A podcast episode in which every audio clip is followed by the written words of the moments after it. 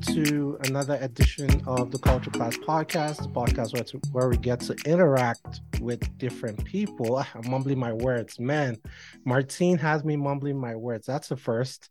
But welcome to another edition of the podcast. This is Culture Class. And today we have author, speaker, um, DI consultants, spokesperson on immigration and all around superwoman, Martine Kalaw. Welcome to the podcast. Thank you so much, Nosa. And kudos to you for saying, pronouncing my last name perfectly. Thank you. Oh man, yeah, I was I, I try my best to to get the name pronunciations correct. If I don't know, I'll just use your first name and ask you what your last name is. So you know.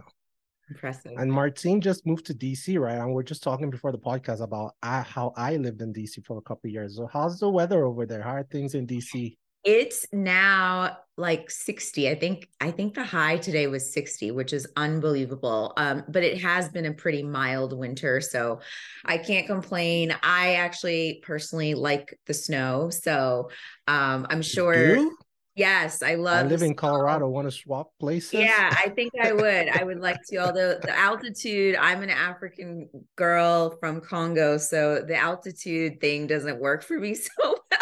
I got altitude sickness the last time I was in Colorado.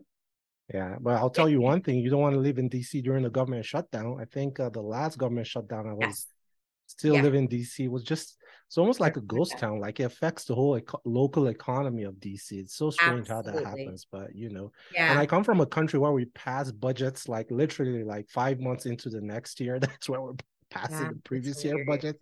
So observing the shutdown was just so foreign for me. But you know, one of those I. Do remember that. I think it was in 2017 or 2018. Mm-hmm. I remember that. And that was like my first experience in DC. But it was it was a good pre preparation or precursor to a pandemic. That's a good way to look at down. it. So before we answer your question about whether you're running for office or not, let's peel back on your background, right? Because it'll this would be a great story, right? It culminates in you kind of like running for some type of office. I mean, you already have the public persona and, and everything yeah. unlocked. Like I'll vote for you. I mean, depending on what you're running for, I guess. But you know, well, I guess you can't run for president because you weren't born here, no. right? Yeah, I, I'm so. not qualified to run for president. Um, I think I can run for Secretary of State, right? Yes, I is that a? I thought that was like a appointed position. Is that kind of like an election thing?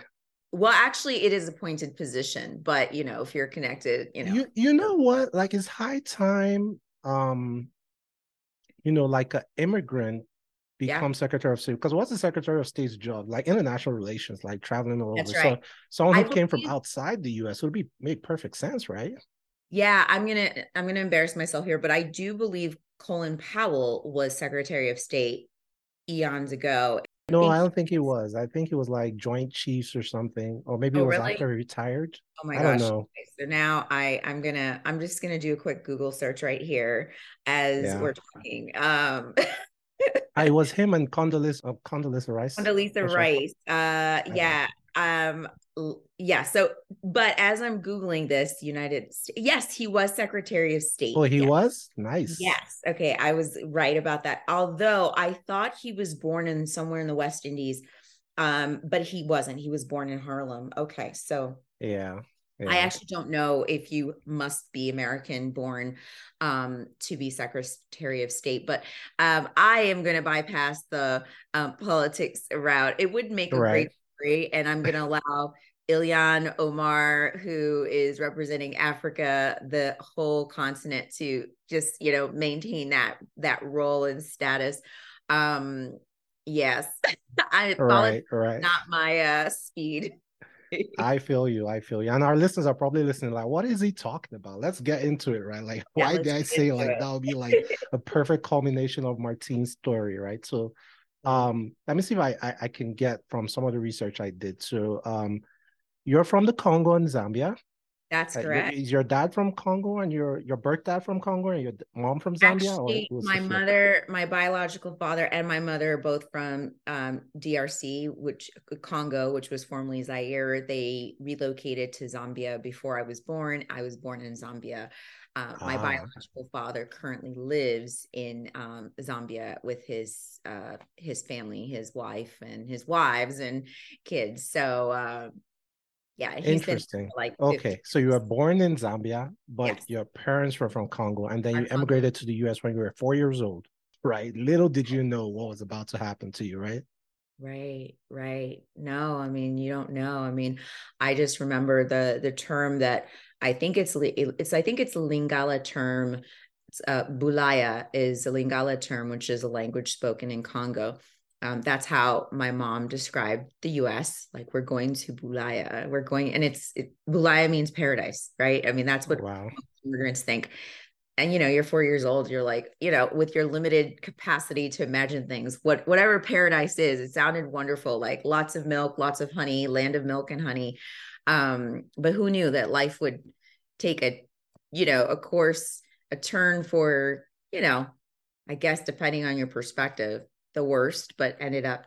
I mean, know, the story is not over yet. It's still being written, that's, right? That's right. Yeah. That's right. But it's what just, was paradise for you? Was that Maryland? Was that New York? And yes. how did paradise look like for you growing up? Yeah, it was. Uh, it was Maryland, and it was. It was. I had a pretty fun childhood. I mean, my whole family, my mother's family, all lived in the U. Uh, my mother's brothers and sisters um, immigrated to the U.S. Um, before she did. She was probably one of the last of her siblings to um, immigrate to the immigrate to the US and we all kind of lived in like a neighborhood and an enclave and my grandmother was here. It was just fun. Like i remember weekends of just being around my uncles my aunts. At five years old six years old there would be family fashion shows where all the little kids would wear you know all the adult clothing and walk down the runway and my aunts and uncles would be clapping and giving us money and all that stuff just nice. you know it was fun. It was it was a really fun childhood because I grew up with my cousins and you know it just felt like a very incubated if if that's if that makes sense. Um yeah, it does make sense. I mean, coming from Africa, which is like a very communal setting, right? You grew up yeah. with all these cousins and everyone is your brother and sister, even though they're that's your right. fourth cousin, and like kind of like replicating that here must yeah. have fostered that area of uh that sense of community growing up. Uh, but so it was all nice and rosy, right? Up until your teens. Like you want to tell the audience what happened like right around when you turned like 13, 14? Yeah, wow, you have a great you did great research. Um actually when I was 12 years old, it was when we my my mother, you know, married a US citizen, my stepfather, who was in my life from the time I was 7, you know, until, you know, my teenage years.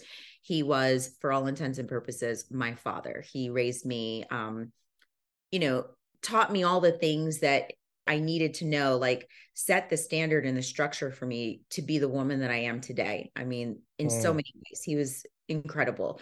And I'm sorry uh, to cut you short, but what were some of those specifics when you say oh, set the oh, standards? Yeah, like he would teach me, like I remember every night religiously, he would help me with my homework, my math homework, all my homework. And I would start crying because I hated math and oh. um you know and he would just help me understand like okay you know you can't cry about things. When you're frustrated you have to find solutions. And if i'm never if i'm not around in the future like what are you going to do? You have to find a way to figure things out. Um it, you know if you're struggling with math you know at that time there was a homework hotline. This was like the late 90s okay homework hotline you could call hotline and have somebody help you. If you didn't do well in school you didn't do well in a test ask for extra credit. Um, things like that. When I got in trouble, my punishment would be to read a book that he would assign, whether it was like a 300 page Alice in Wonderland book or Malcolm X or what have you, and then write a book report and then present it to he, him and my mother. Like I'd oh, have oh, wow. to give a presentation. I thought he was so mean to me, like, oh, he's so mean. I mean, this was the punishment I got, but look at how it framed the person that I am. I mean, I had no idea that that's what he was doing. He was just setting me up for success. And so I owe, uh, I'm just greatly indebted to him and everything he did to make me help me sh- become the woman that I am. So all was well until my I turned 12. My stepfather became ill. He was diagnosed with Hodgkin's disease, um, cancer. We moved from Maryland to Ohio. So it was the first time I was disconnected from my from my clan.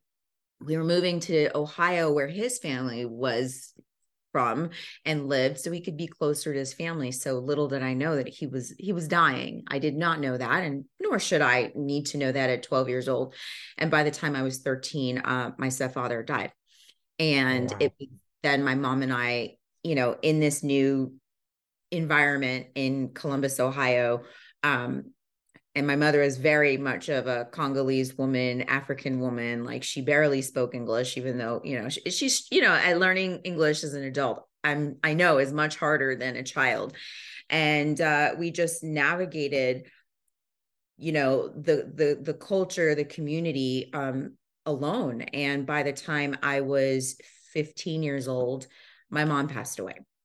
Oh, um, wow. So I was her caretaker for, you know, she she quickly became ill it seemed like shortly after my stepfather died and i was her caretaker and then she passed away when i was 15 and then life just it just it just changed it's like the rug was pulled from underneath me um this this this this bulaya right this land of milk and honey where everything paradise seems so paradise was no longer it was like the opposite of of paradise uh, that that must have been very traumatic for like a, a teenager. Like you were 13, your dad passed away at 15. Two years later, yes. your mom passed away. Did you have any siblings? Like your mom and dad ever have any kids?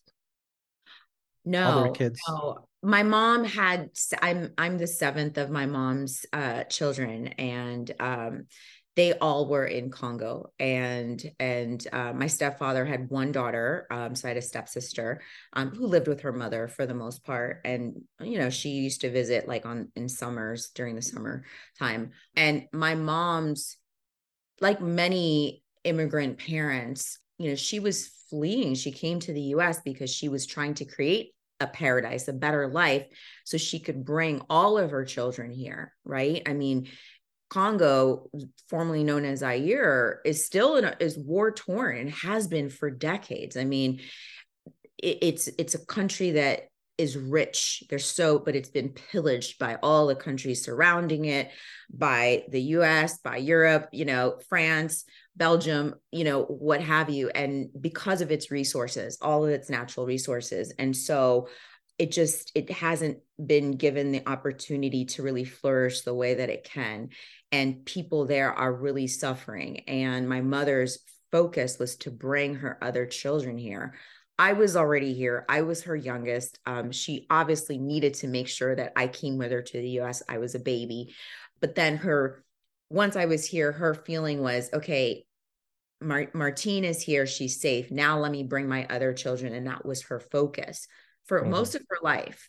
And she unfortunately passed away without being able to realize that because people took advantage of her. I mean, she would send money to get, you know, mm. and all that. And, you know, for visas for my brother and you know you know you give some money you give like a couple thousand dollar to a friend of a friend and get done right and neither nothing happens and oh you don't back. and so she she was really broken from that and yes there was a lot of trauma from my the loss of my stepfather who was like my knight in shining armor to watching my mother being sick and the fear of losing your your mother. Like the fear of losing that is like that's like really being disconnected like that umbilical cord is cut. And when you are a young child a teenager that's like your that's your greatest fear to lose your parents. Because then what? Like it seems like life is literally over at that point like the fear got made worse when it actually happened, right? Because you were 15, like that's right around the age. It's not like you were like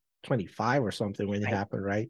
At right. 15, that's right around the age where you're looking for extra guidance because you're you're supposed to leave the nest, like start going to college and then start making your own, like you're a teenager now. So how did you navigate that whole thing? Like were you you, you probably weren't in college at the time, right? When it happened, but how no. did your life change? Like who, who started to how do you take care yeah, of yourself? To, to make the long story short, I mean, I was 15. So 15 is far, I mean, unless you're a genius, and there are a lot of child geniuses.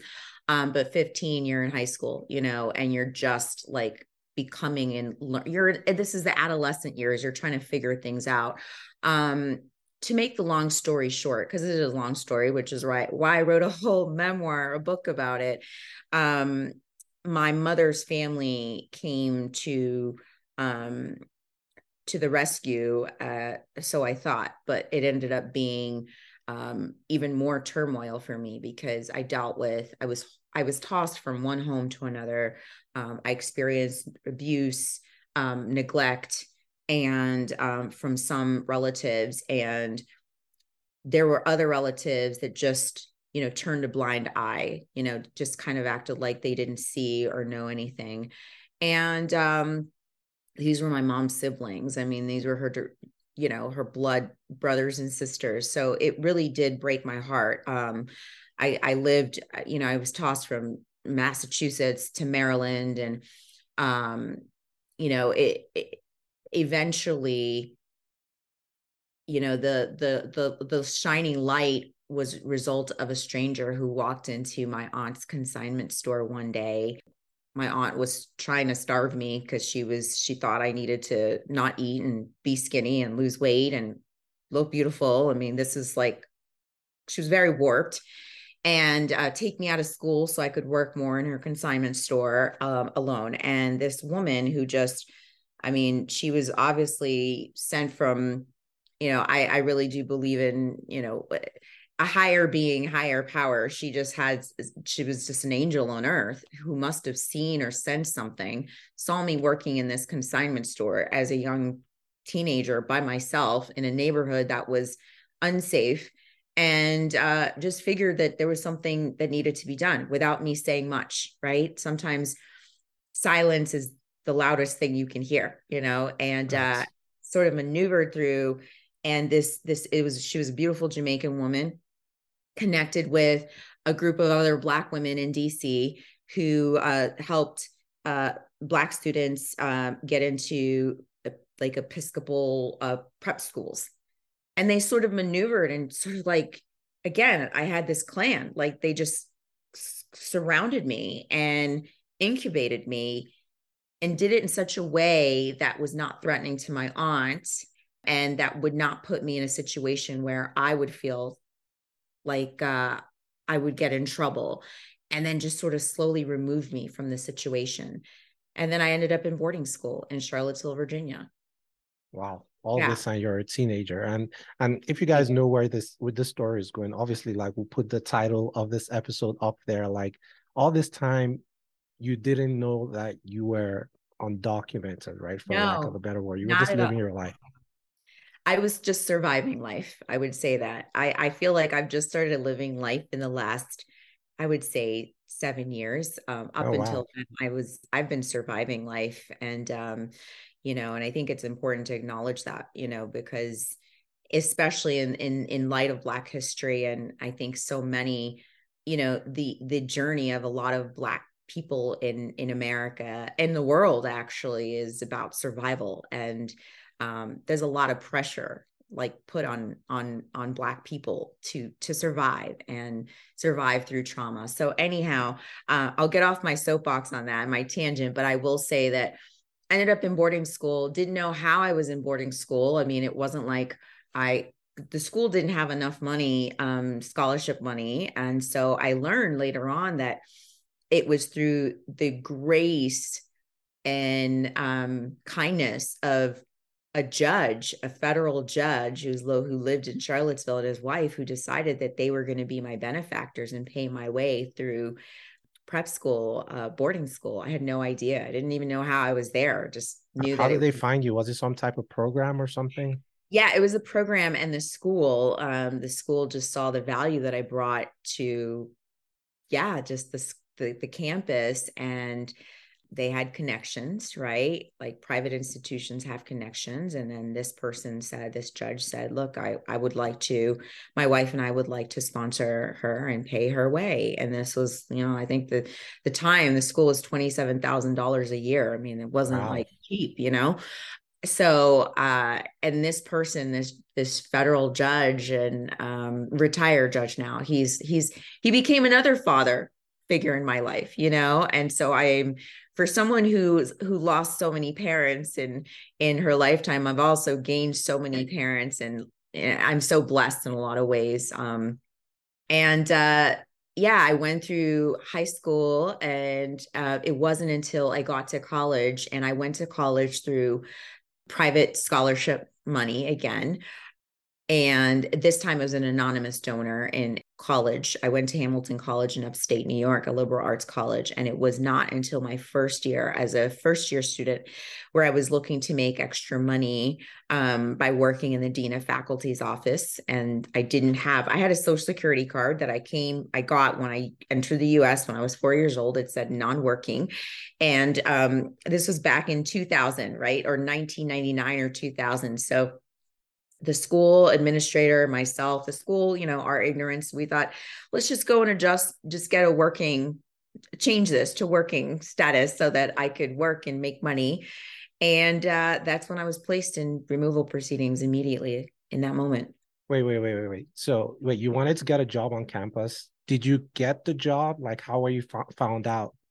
Thank you for asking because we want to make sure the listeners are clear on what happened. Um, we went to the Social Security Administration to adjust my Social Security card, the status. So it would, you know, we could change it from non working, because that means ah. you eligible to work in the United States to working. And we thought just through pure ignorance that that's what we do. We just make a request like, hey, I you said we. Who else was involved in this? This was like a college administrator, you know? Got it so i mean i went to a, it was a liberal arts college. So you know you've got it's unlike a university you've got you know college administrators are, are much more connected to the students and um you know so eh, we went and and it, i was placed in removal proceedings in that point and i was redirected to the buffalo um, court system. And um yeah it was just completely shocking. You know it, it, i remember there were times where during my my youth my aunt would say things like we need to work on your papers you know but you would hear things like that but you wouldn't really make the connection.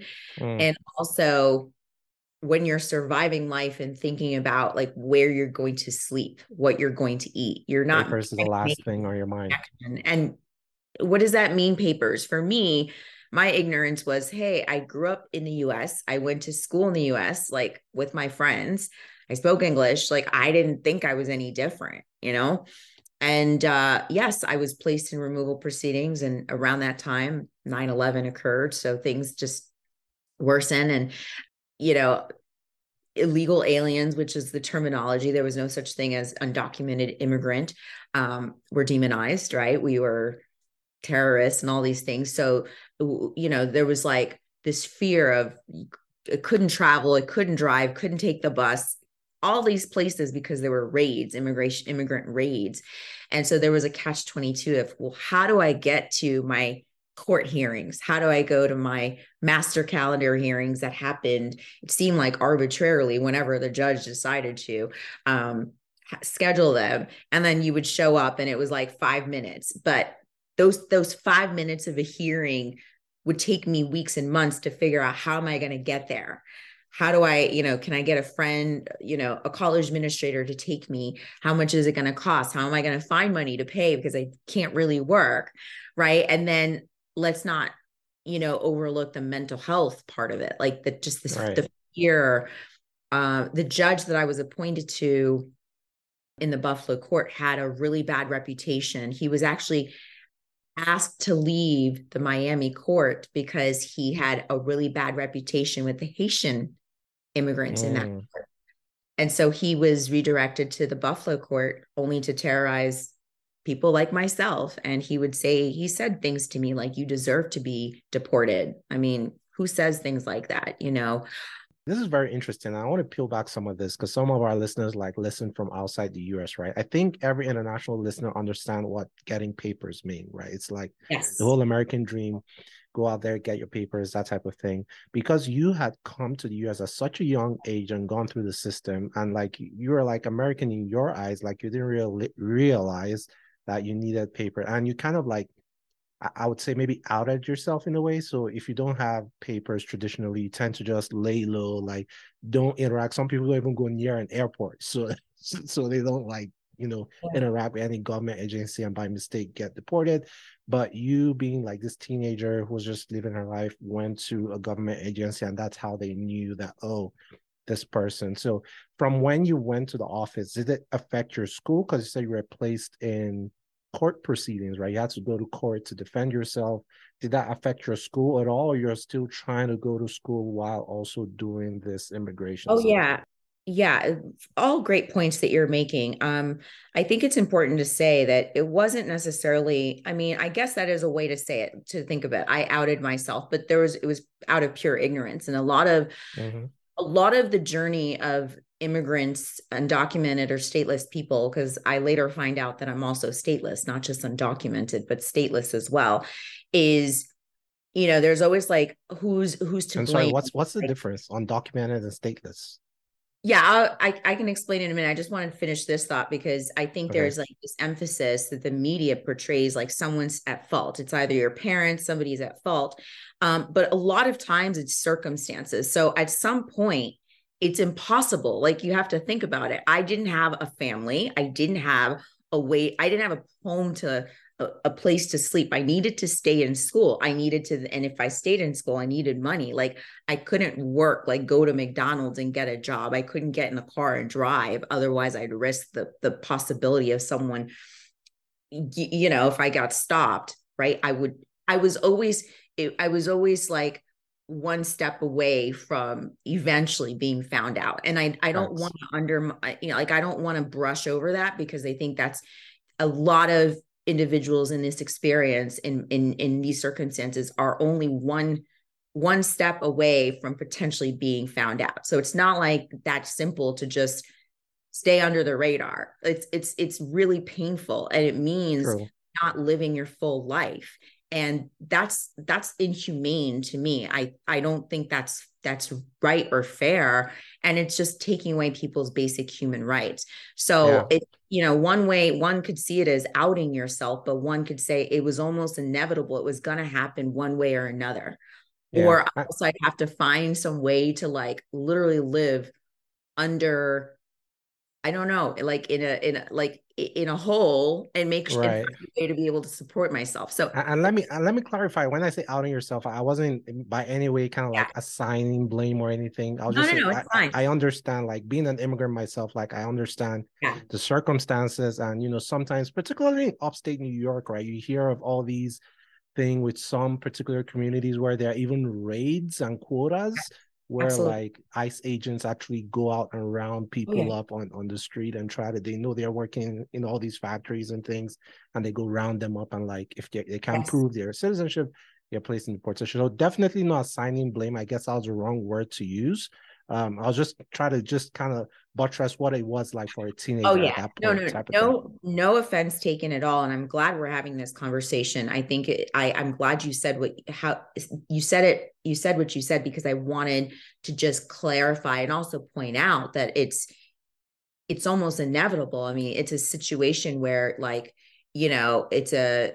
catch 22 like you're going you know you're set up the system is set up for you to fail no matter yes. what you do or don't do you're going to fail at some point um, and if you try to just stay under the radar you're gonna the the risk you take is not living life fully and that's painful too and i know people who have and that's really painful right um so then to to to answer your second question, which was, um, did I stay in school? All of that. The benefit of going to a private institution is that there's private money, right? Like private institutions don't necessarily have to rely on government funding or federal you know money for everything and so that was my saving grace quite honestly um mm. the college saw the saw my value I was able to, and I'll give myself the credit and take some ownership here, that I was able to illustrate to the college my value, my contribution in the community, in the society, all of these things.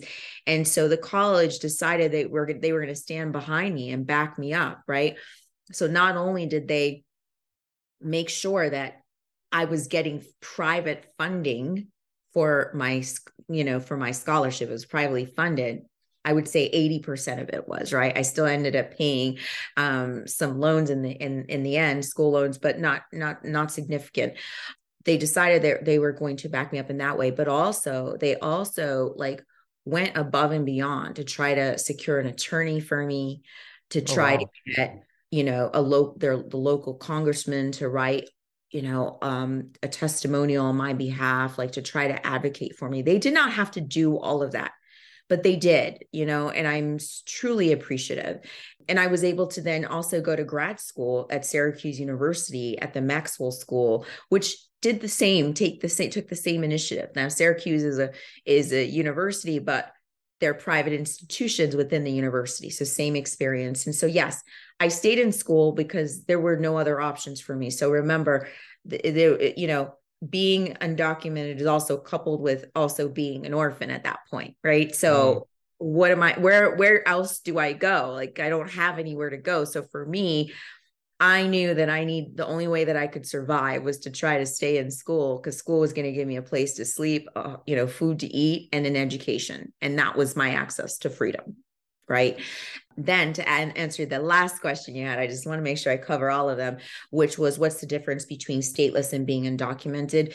Um, I, I'm part of an organization called United Stateless. They're one of the most amazing organizations that really support and advocate for stateless persons.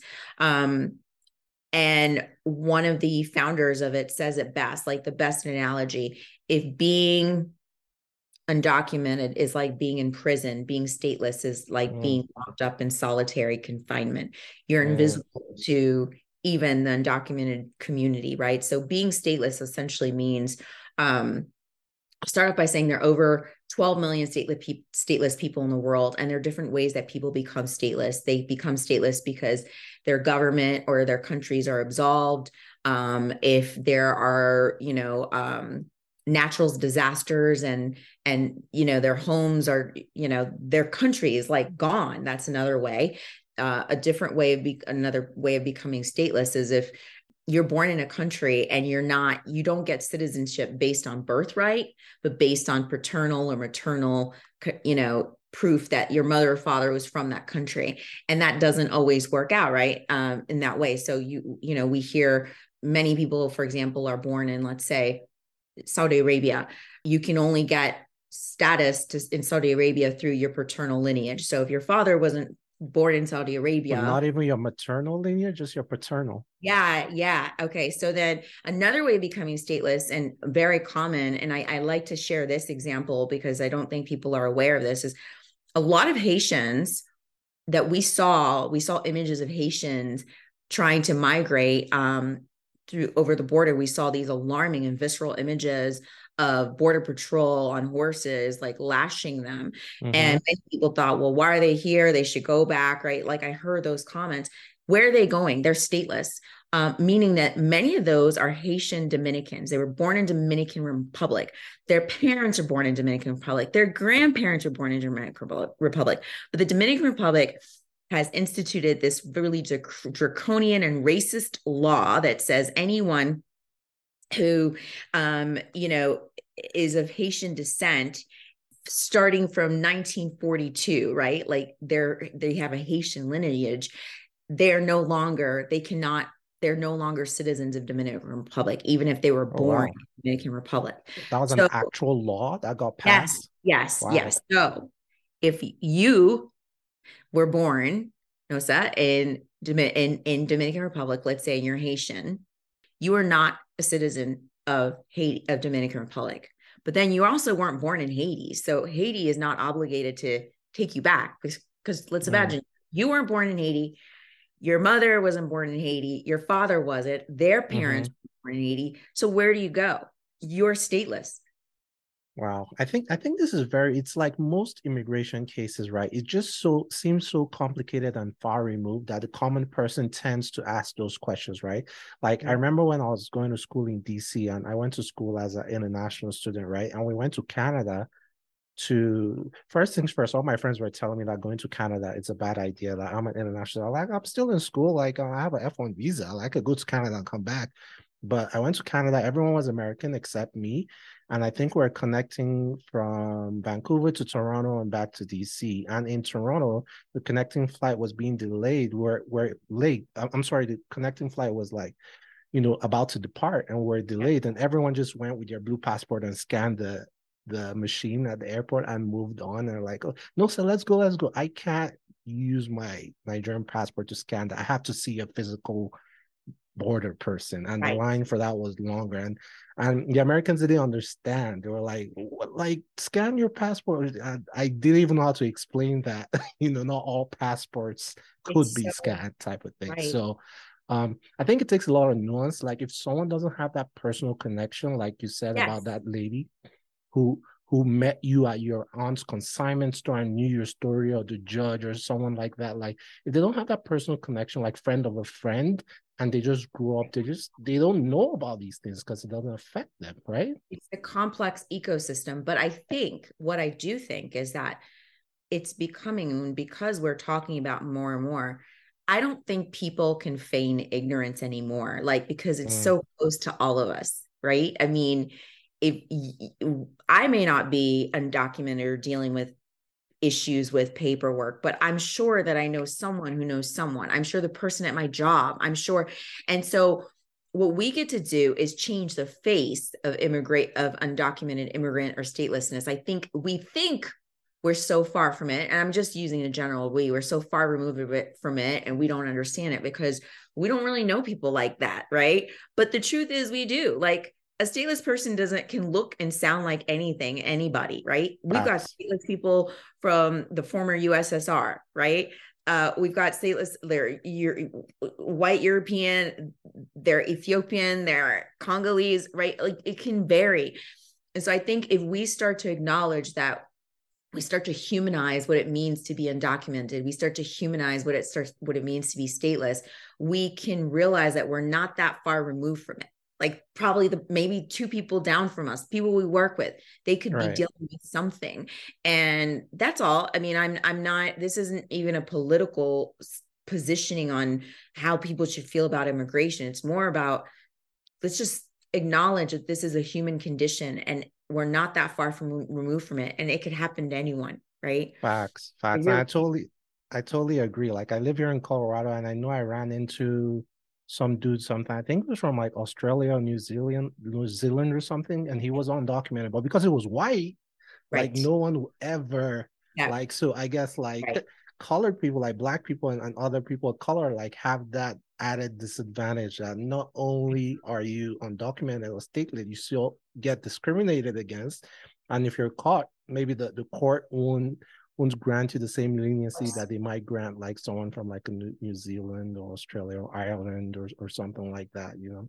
Yes, there's certainly biases based on physical appearances. There are biases based on look. I also have to acknowledge, you know, I do DEI work, um, and so the that that term privilege people are not comfortable with, but it's true. And I've not acknowledged the privilege that I carry, even in being stateless and undocumented. I remember years ago when my my story I, I went public with my story for the very first time. Um, i was sitting with some of my other friends who were also undocumented. One happened to be um, a, a, black male senegalese and another happened to be a moroccan male. Um, and they said you know like you're going to evoke sympathy. Like people are going to like they're not and because i was so worried about the backlash and people coming like wanting to hurt me and they're like no one's going to want to hurt you martine. Like look you're a woman. That's one right? So in this space you're not threatening. You know both of the men happen to be muslim right? I'm a black woman of course so there are some there are biases i'm, I'm going to acknowledge that but i also have to acknowledge the privilege that i i sit in. I also acknowledge that people hear me and see me and that's not the first thing they think. Usually they don't mm. think that and then they're like oh you are? And then they're because I don't fit their the profile of who what a stateless person or documented immigrant sounds like. They're mm-hmm. now more interested in learning more, right? So I also acknowledge the privilege that I possess even in this space, which is why I feel that when we have privilege, it's our it's our duty, it's our obligation to help those that don't right? And so that's also another reason that i speak out and i share because i know that people are going to be much more willing to listen to me because you know i'm not as threatening as perhaps someone else sitting right next to me who might also be in the same situation. And then very important work you're doing as well. And you know i'm playing we're playing our part at culture class to help amplify that you know ho- however way we can. Um, but let's touch on your journey like your seven year battle with like the court system yes. like that must have been grueling like seven years yeah. going to court and it's not like you killed someone or something it's like right. you're just immigration court like how was that like yeah um I, mean you know when you come out of it it's you know it's like okay i fought this battle i'm super grateful and then i also i put it in perspective because i also have friends who like i've mentioned and you know earlier some of my friends who have been in this battle and they're still in it now we're talking 20 years we're talking 22 years and oh, so wow. i put it in perspective but i also don't want to take away from my experience it was it felt like torment it was um torment because the reality was I was, you know, I was dealing with a court system, particularly that, that judge who did not like me. And he was on a crusade. And I use that, I don't use that term lightly to annihilate me, to get rid of me, to to to to to to put me in my place, right? Um, and I also was dealing with um, a lawyer at that time I went through several lawyers, but the my the lawyer that I initially started with was not I would say there was some malpractice. He was incompetent. And now when I understand and I really take a look at the whole immigration process and policy and all everything, I get it now. I don't I'm not justifying his actions, but not all immigration lawyers are made the same. And immigration not all immigration lawyers understand how to to uh, they don't understand removal proceedings and the ones that do are inundated with cases and mm. they're so it's so depressing like this are these like public defenders or you you yeah and a them? lot of i mean there's some most i mean if you think about it the individuals that are in removal proceedings most of them don't have money so they're really relying on pro bono attorneys so these attorneys are like public defenders right they're pro bono, they're inundated. Sometimes they have 30, 40, 50 cases. It's depressing work. It's really, really depressing. Like you're watching people fight for their lives to stay in a, in a country that you're seeing families that are broken. You're in. so I think it takes a mental toll on the attorneys as well. They can't manage their caseload. It's just so much. And so my attorney at that time, the first attorney, he wasn't, he, you know, he would forget things like, I would let him know, hey, I now am now in grad school. I'm not in college. My address has changed. We need to file that with the court. Otherwise, we get in trouble. And he wouldn't do it. He would forget. And then I would go to a master calendar hearing and the judge would say, What state your address? And I would. And he said, It doesn't, it doesn't match what I have. Um, and then like spew whatever rhetoric he wanted at me, targeted to me, like I'm the one who did something wrong. And that stuff would take a toll on me. It would really affect me. Like, why does he talk down to me? I can't talk back. I can't defend myself. I can't say, well, my attorney is not the one who didn't, you know, um, isn't the one who didn't who didn't file the paperwork. So that was an example of like the malpractice that would happen. My attorney, like during my testimonials, he would submit the brief late. Mm. Um, and so some of the evidence was not, couldn't be used in the case in my and he would present evidence in the 11th hour and the judge would again take it out on me and say he said specifically you're making a mockery out of my courtroom you wow. deserve to be deported right again targeted at me so wow. that was one of the things i was dealing with that then the fear of what is de- deportation when you are stateless? When you are mm. stateless, I was stateless because Zambia didn't recognize me as a citizen because at the point that if you're born in Zambia and you haven't lived there your entire life, I did not know that when you turn 18, that was the you know constitution back in the early 2000s, you have to claim citizenship. How would I know that when I was 18? I didn't know that. I was still like transitioning into college, right? And then Congo didn't acknowledge me as a citizen because I wasn't born there. And also because its governance changed. It was Zaire when I was there. You know, mm. my mother and father were born there, and now it's DRC. Wow. So I like, you know, like I all those situations. It's like a movie. It's like a plot.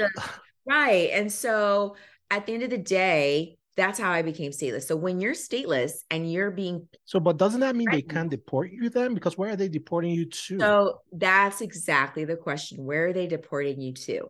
So, you know, again, this is all catch 22. It's so like convoluted. This is why immigration is so convoluted. Nothing makes sense and no one really understands it. Um, they deport you to a third country if they can find if a third country is willing to take you. Now who's going to say yes i want to take more you know? People no no third country. I mean they were the irony was they were trying to send me to mexico right? Like that wow. was the irony. And if not then you stay in a detention facility. You can stay in there indefinitely. Indefinitely right? And wow. we know that there's human rights atrocities to happen. I know someone who is stateless who was put in a detention facility, not indefinitely for two weeks, and suffered major trauma and is now um has a monitor is like under house like arrest with a monitor and is monitored by you know like ice it, you know what i mean like that's like being that's like being imprisoned your whole life for what reason? For being a minor for being a child and being a result and and and just being in extenuating circumstances that were beyond your control? Like that is exactly what many people are dealing with. And so that was my fear. My fear was going to a detention facility.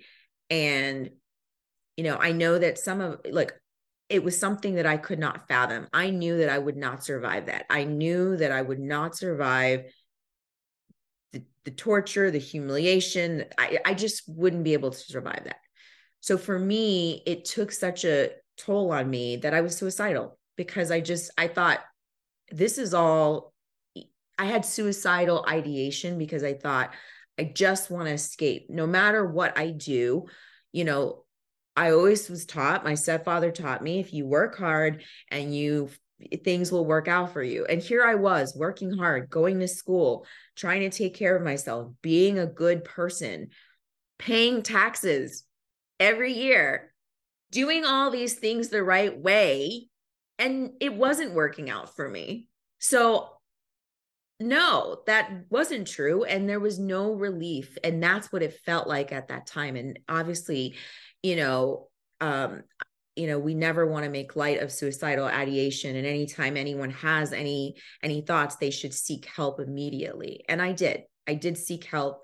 I went to a therapist, you know, and this is where I, I'm able to draw all the pockets of um, resources that need that we need to equip to mm. support our immigrant community because I spent more time trying to explain what immigration was to my therapist than having my therapist actually console me and help me. I didn't know. Mm-hmm.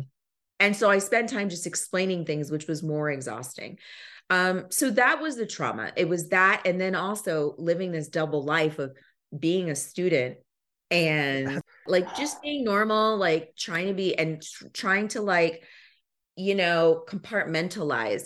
And the thing is, I didn't tell any of my friends. I told them very little, like, oh, I'm having right. an immigrant. So because... everyone was still treating you like your regular. I mean, it's one right. thing to read your books when your your right. girlfriend breaks up with you. It's one thing, another thing to focus and being able to study and concentrate when you have this full court system. But tell me you fired that lawyer though.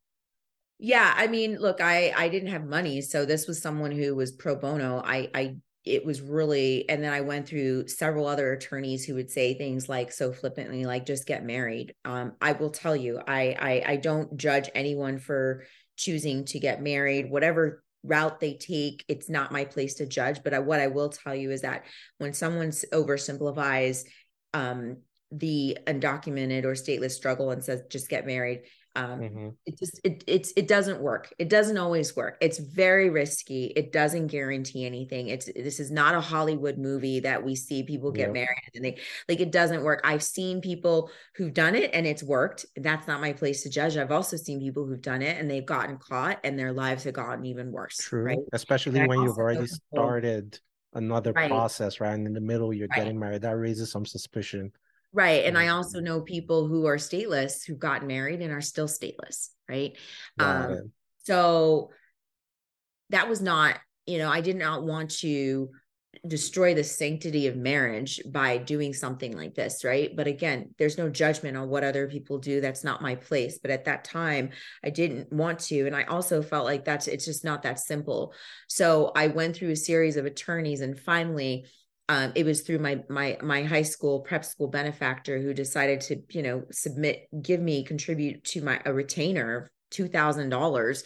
That's wow. how I finally found my my you know my final attorney, who was the one who helped me go public, and I ended up speaking on Capitol Hill on behalf of the Dream Act. But you know, and I I, I also I need to acknowledge that had I not had that resource, where would I be? So imagine not everyone has a had a high a benefactor pay their way through prep school. Not everyone had private funding to go to college or graduate school. So what hope do they have? What chances do they have if it was hard for me with all of the the support that I had and all the resources that I had, right? So I mean, right. I think it's it's I always like to put those things in perspective because in no way, you know, one of the reasons I I refrained there was a time where I was you know, I stopped being public and sharing my story because I felt like I couldn't offer anyone a prescription, right?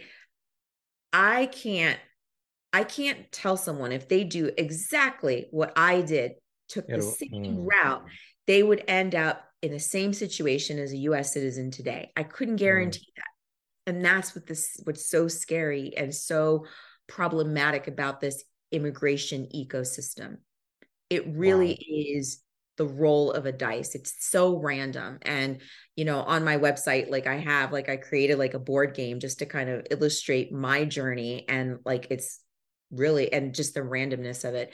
But to make that long story short, seven years of going back and forth hearings, um, you know, trying to balance all those things that I mentioned, the mental health component, school, um, trying to figure out how I'm going to get a job because I wasn't in school for seven years. Eventually, you, you have to come out of school. Um, so then it was okay. Well, do I get how do I get a job? I need money. I need a place to stay. You know, I was able to through my graduate school studies. I took law courses, immigration law, whatever. I started advocating for myself. I figured out that I was eligible technically for work authorization every 90 days. I was able to do that. So I was like, I I became my attorney's right hand so I could advocate for myself. Wow. That's the way that I was able to move forward in my situation. And, you know, seven years later, I was still stuck with that same judge. And uh, my same judge for seven years. Is that typical? Is that usual? Yes, it, it can happen. I mean, unless your attorney requests to have your case removed, moved to a different um, court, but I think there's like lots of approvals. Like I'm not an attorney, but I know that it was not something that I was able to do. Um, I think that judge was, like I said, he was on a crusade to just make sure that I learned my lesson, whatever he thought my lesson was. Wow. And um, my case was sent to the Board of Immigration Appeals in Falls Church, Virginia, which is the highest immigration court. And twice. The first time they sent it back to the judge and said hey you know figure it out and and then we went back and appealed again. And um they did what the unthinkable like this is a an institution that is you know like they are overburdened with cases hundreds of thousands of cases.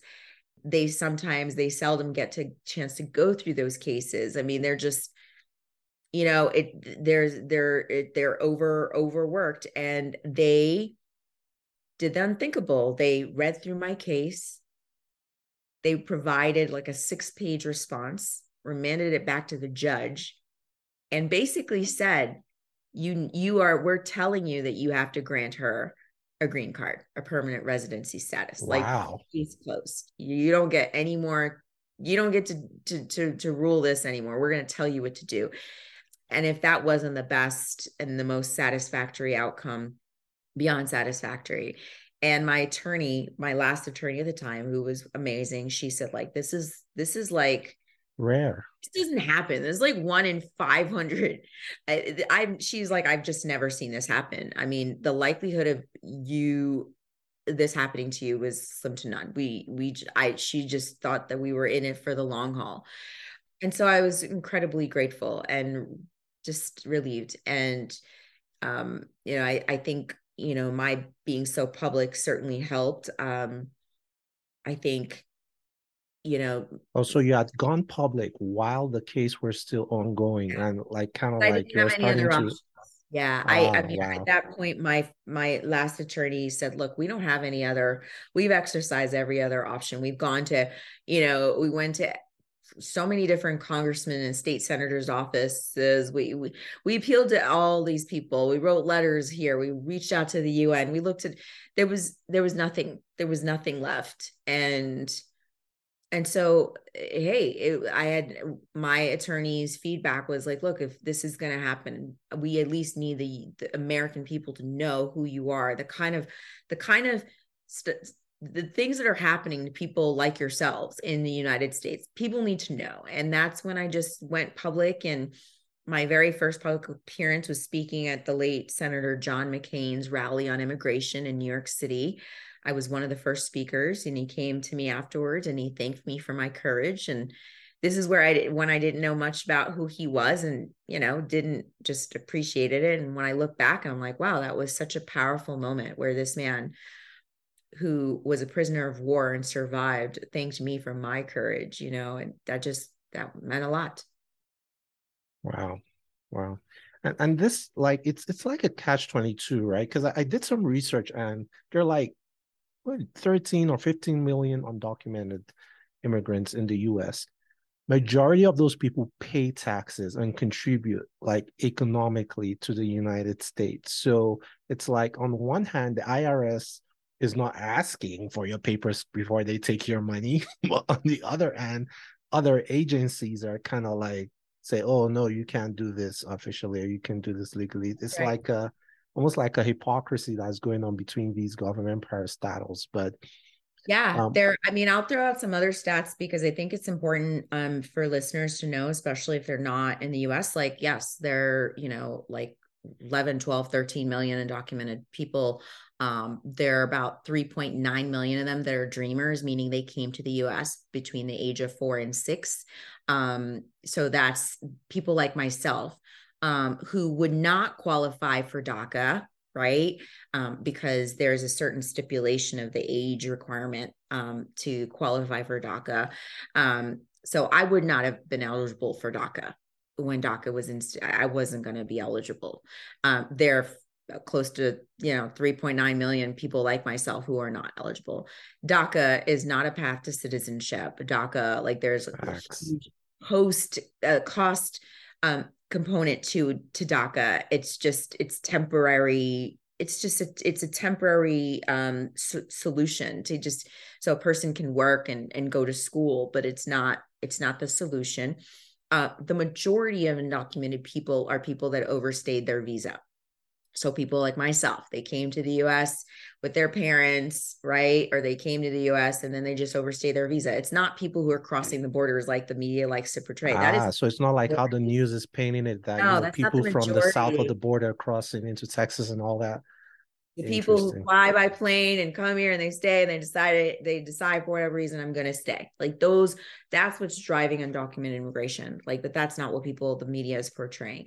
Um, and then there are about you know 200 300,000 stateless persons in the United States, but there are 12 million across the world. And according to the United Nations, every 10 minutes, a new a stateless child is born. So think about you know what that number is going to look like in the future as people are displaced from war you know from natural disasters from all of these things so um, there's a lot there's a lot um, that that needs to be addressed in the space of immigration. It is a huge ecosystem.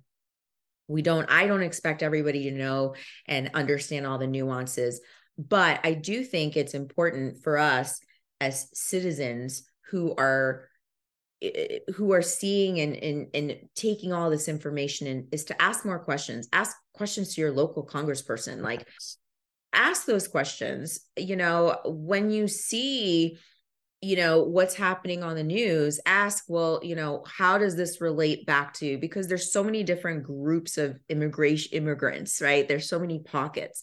So ask like how does this connect back to daca? How does this connect back to um you know uh stateless people how does this like just ask those general questions as a starting point um because the more we start to inquire with our you know our our our our local politicians the more we force them to like to be more honest with us and stop mm-hmm. feeding us all this whatever it is these illusions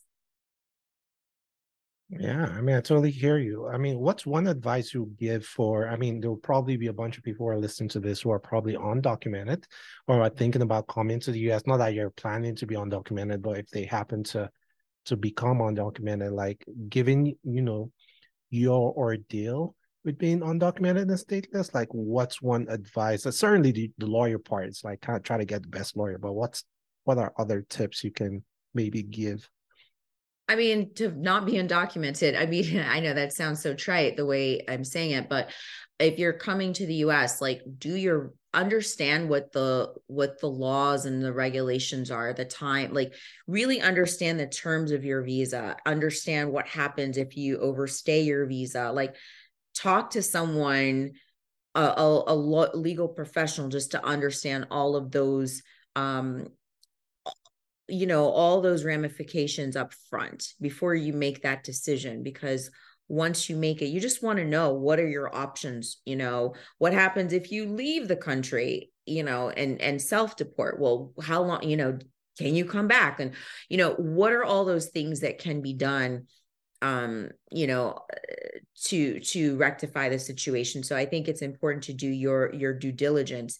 Um and the other is not just to find a lawyer to but to be your own advocate i'm not saying mm. that you to like become you know study take an immigration you know 101 course but be your advocate like your lawyer your lawyer is not your savior. Your lawyer is not your doctor. Your lawyer is there to help to manage your case. But remember that he, she, they have multiple and competing priorities. Their number one priority is the person that's literally going to be handcuffed and taken to a detention facility like today. Like that is your their number one priority. And then all the other cases come after. I mean, unless you're paying them a whole lot of money, right?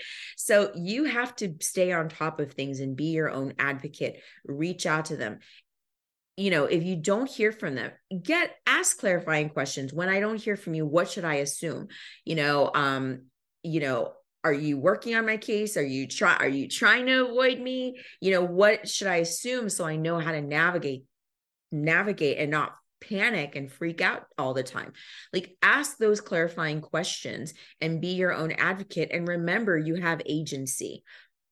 We feel it's so easy to feel like a loss of dignity, to feel like we don't have power when, when we're in this position, because um, it feels like that. And for all intents and purposes, everything and everything around us is telling us that we have zero power or zero influence but if you really believe in if you really believe in that then you have given up all your power. You've just given it over. So you want to harness the little power you have even if it's your voice. If the power is the power for you to reach research and investigate. If the power is identifying and creating your own group group of like uh what, what would i call it? Like advisory committee, right? Like your friend becomes your support. And then your other person, you know, you've got like your therapist or you got a counselor. You have like create your own power group to support you so that you don't feel like you don't have agency. And remember the agency you do have, even if it's like small slither of power agency you have, hold on to that. Hold on to that. You cannot allow anyone to take that from you. Well That's- said. Well said. And I'm sure you, you gave many more tips in your book. I mean, you have a book where you shared a lot of these experiences and and you know, I wouldn't say advice, but you know, kind of like your own experiences type of thing. And and the title of the book is Illegal Among Us, which is a very powerful and self-explanatory name. Um, but what well, I wouldn't say what led you to write the book, but what was the point that motivated you that oh this incident happened? You know what? I need to it's just getting to this is a straw that broke the camel's back. I just have to document all this. Well, I was documenting it throughout my whole journey. Um, at mm. first, it was just a diary. You know, it was about, look, I I'm probably going to end up in a detention facility. I'm probably not going to make it out alive, and that was my legitimate fear. And so, I want to have some sort of legacy for people to know my story. And so, maybe this diary will be something I'm going to hand to a friend before I am you know, put in detention and they will publish wow. it. That was literally my that's what wow. I believed. And um and when things change, I thought this is stranger than fiction because I would tell people my story they go that's just unbelievable. I don't believe that that all couldn't have happened in your one life and you're 20 something. I you know, I was 27 at the time when I I I got my US um my past um permanent resident status. They're like, I feel like you're making some of this up. Like this is just all too, you know, it's like you're the luckiest unlucky person I know. Like it's like a like a movie. It's like you made this up. And so I felt like I needed to write my story down so people knew that this is like this was the face of immigrant immigration and statelessness and I needed people to know that. Um and so that was my motivation. And then, you know, when I finally published it, it was this is a way to humanize people like myself. And I mm. also want people to, like myself, to know that they have other people like them. You know, very important story. And I wanted to highlight the mental health component because I felt like that was overlooked and in the media, nobody was really talking about that. And I wanted people to understand like this, it takes such a toll on on a person in terms of their mental health and it can be a breaking point for many people it absolutely can and um and i wanted people to understand what that that experience looked like and to and i think that's that's a that's a that's a human condition that anyone and everyone can relate to powerful know? yeah. Powerful. No i respect it. I, re- I respect it a lot uh, and you know her, her, book can be found at illegalamongus.com and I, I think it's also on amazon.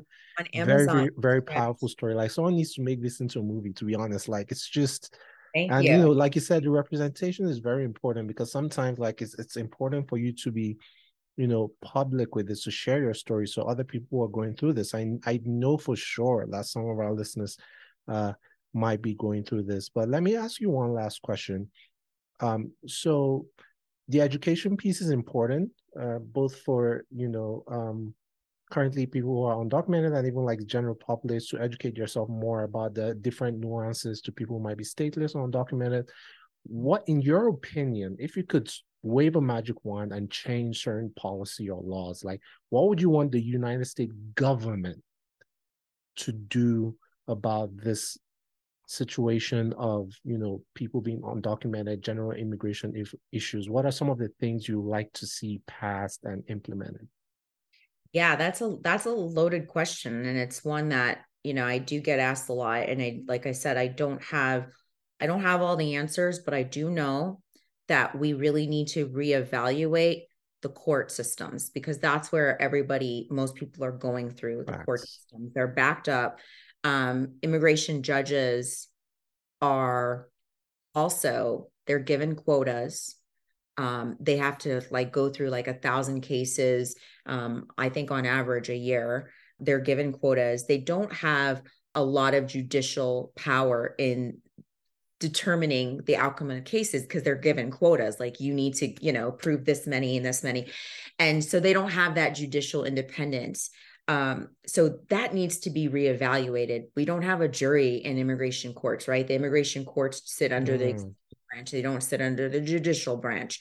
Um, you know so the, the whole court system immigration court system needs to be re redone re, re reevaluated also the other thing about it is there's such a shortage of immigration judges that attorneys who have like a background in a different practice become immigration judges can be appointed to immigration judges. So you can be like a tax attorney and then you know a few years later you become an immigration judge right? I mean this is not it, that's like taking someone who is i don't know um i'm trying to make an analogy uh, you know uh, a podiatrist and having them do neurosurgery. You know what i mean? Brain surgery on somebody I, I don't know that we need we need something much more um, effective and uh, we need to incentivize people we need to incentivize more people to go to that that route of becoming an immigration judge. If we have more judges and we have less quotas well then and, and you have more fairness in the courtroom well then the outcome can look different. And then we also have to do the same thing for for um, attorneys immigration attorneys especially the ones who are managing and driving removal proceedings. Like we need to have more resources for them um, incentivize them in, in law school having more lawyers want to do and and go become immigration attorneys you know like money needs to be allocated to them more money so um i think that there are a number of things that we can begin to do to like um to unpack and and and and and fix the infrastructure. So I'm very much of a structural person. So I really am looking at the infrastructure. Um, certainly there are laws, you know, eh, you, you know there are lots of laws that we can we can consider. Um we can look at history and look at um you know all the laws that would have been passed in the in, in the past like with amnesty but i don't necessarily have the right you know i don't necessarily have an answer for well this is it like we do this we we we give everybody amnesty because if we do that there's still going to be a reoccurring issue, right? Reoccurring, so yeah. um, I would say the infrastructure, and I would say we need more people like myself. I think we should create a gov- like a body of government, governance, immigration governance that it not only includes economists, politicians, but people who've lived the experience and have survived the experience to also be part of that group that is coming up with the policies the law makes sense. That that's what sense. i think. Just just like it's, it's it's attempted to be done in like uh, the diversity space as well yes kind of yes. like in the immigration space. But you've said a lot. I know you said you can't really recommend but you, that's a lot. Like um one last question. Can you remember the day of your naturalization your naturalization ceremony? How how's that oh. day like for you? Oh man i can't remember the date. Can you imagine? I can't remember the date it's like or the feeling or, or what how, oh, what happened that day was, what you got to eat. It was just really funny because here it was amazing but funny and like it was like it was a culmination of everything. I mean, up until the day I got my citizenship, I didn't know if I was actually going to get it because even though I had my permanent residency, when you're stateless, you still don't have a passport from your country, right? Remember, I came on my mm. mother's passport. You don't have citizenship of any country, which means when you are applying for US citizenship and they ask you what country you're from and like prove, provide that documentation, if you don't have it, it's subject to whoever is managing your case to decide to grant you citizenship or not. Uh, whether or not they decide that like they're overwhelmed by your response and you're like i'm stateless if they feel like look this is too much i don't know like they could just say deny you. And so it never it was never over until it was actually over until i got like like us citizenship. So the day of my citizenship ceremony it was just um i think you know obama was on the teleprompter uh not on the top it was like a recording of obama. It was a whole bunch of individuals in rows st- sitting or standing in rows um and uh from all over the country all over the world actually and we were given these tiny little american flags and then they started to play it was really cheesy um proud to be an american and they were like they were making us wave the flags and then the there's a the woman like right behind me she was from italy she just starts cracking up laughing. and then the guy next to me starts laughing. Then I start laughing, and everybody starts laughing. And it was probably like the best release that I've had in so long because it was like it was like a way of letting out all of it. And I think mm. it was a collective release. All of our stories, all of our journeys culminated in that one moment where you know we we were watching a teleprompter of the president and like a, a recording of the president waving this flag so it was fun it was funny it was uneventful in a lot of ways but it was eventful in many ways right? And i think that's just an illustration of you know in life we give meaning to things. We're the ones who give it meaning. Like you know what does it mean to be an american really? I'm right. still people still ask me where i'm from all the time and go and I say I'm from the US, they go, no, no, where are you really from? Where are you really from? Right. Anywhere I go in the world. So it's all, it just put everything into perspective. Like you, you can put so much emphasis on this thing and this thing that you want. And then when you get it, like, like it means whatever it means. It can mean like laughter and waving a cheesy little tiny flag and singing and being forced to sing proud to be an American. Like that's what it right. can mean. So and was it anticlimactic or it was just... It was. It was, uh, but in the best way possible. I mean, it was just it was just a release and uh it was the beginning of me like figuring out going on like trying to figure out what my identity was because here I had been this girl who'd been surviving life from the time she was like 13 to the time she was like you know from 13 to like 33. And now here I was, I was free. And it's like, what now? What? Who am I? Right. Right. That's a lot. That's like so much pressure. So it was like laughter yeah. to let it out. Like, this is all so funny. Like, this is all just so, it, there's a, there was a comedic moment in all of it, just like in life there's a comedic relief even in the worst of times and so um, i found that moment in my ceremony it was anticlimactic but it was also amazing at the same time I was so happy for you regardless. Like I'm sure like like Africans will say we tap into your blessing. and I know a lot of people that listen to this will be inspired as well. I want to be like you when I grow up. Uh, how can oh. people find you? Like if, if someone has like a, a question, they're undergoing like some proceedings, they want to ask a quick question or or they want to, you know, hire you to speak or something, how can people find you? Yeah. So um what I uh, on my website, illegal illegalamongus.com, um, which is the same title as my book, is where you can go. I have some um, handouts, some freebies on some recommendations on how you can find a good attorney, um, some recommendations on how you can prep to you know have a conversation with an immigration attorney things like that. I like to just preface that you know i'm not an attorney so i'd never like to advise on you know anything around immigration specifically but what i can advise on is how to maximize the you know the relationship you have with your attorney and how to advocate for yourself when you're working with an attorney. Um and then certainly yes i'm always available and open for speaking engagements and so forth so you can find all that information on my website. Um, i do also have another website called martinekalaw.com and that's where um, my focus is mainly on diversity, equity, and inclusion work and the consulting work that I do for a lot of um, corporate clients. So either of those websites are more than fine to find. Nice. And we'll have the link to those websites in the show notes. So if you guys want to click on that and check her out.